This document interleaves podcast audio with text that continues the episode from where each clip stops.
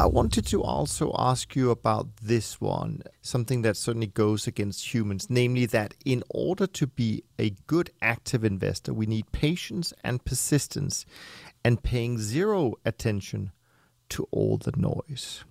If you look at the predictors of, of moving human behavior, I like to put things in groups and, and make them alliterative. You may have noticed with my four C's.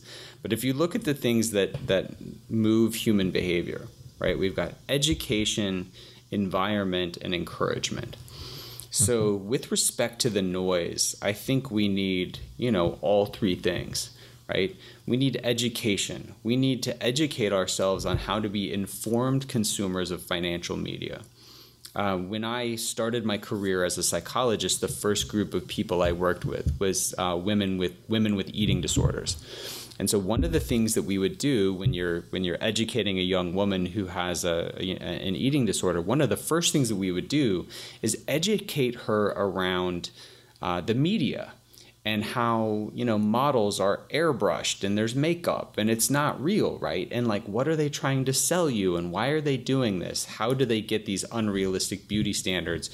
And we need to do the same thing with financial media. Most financial media is not put out in the world for you or I to make a profit, right? It's to get clicks and eyeballs.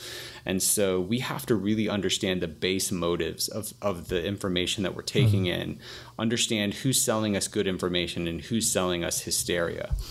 Uh, the second thing we need is the right environment, right? For many people, uh, the right environment is going to be abstinence. You know, the same way that you would tell an alcoholic to not go hang out at a bar you know you would tell the average investor you know you're going to want to leave a lot of this alone. You're not going to want to watch the news every day. You're not going to want to look at your statement 15 times a day. You know robinhood the free trading platform here here in the based in the US they just came out with some information about how often the you know their average user is checking their account and I'm going to mess up the exact number. But it was multiple times a day. And it's like eh you know, for the average person, that makes no sense. And you're, you're just scaring yourself. So it's the wrong environment. And then the third thing we need is encouragement. So that might, you know, for the average person, that might be a financial advisor. You know, for, for a trader, that might be a coach uh, that might be something as simple as your podcast, right? Like just checking in every week, getting encouragement, getting new information. But you need all those things. You need to educate yourself on the right thing to do.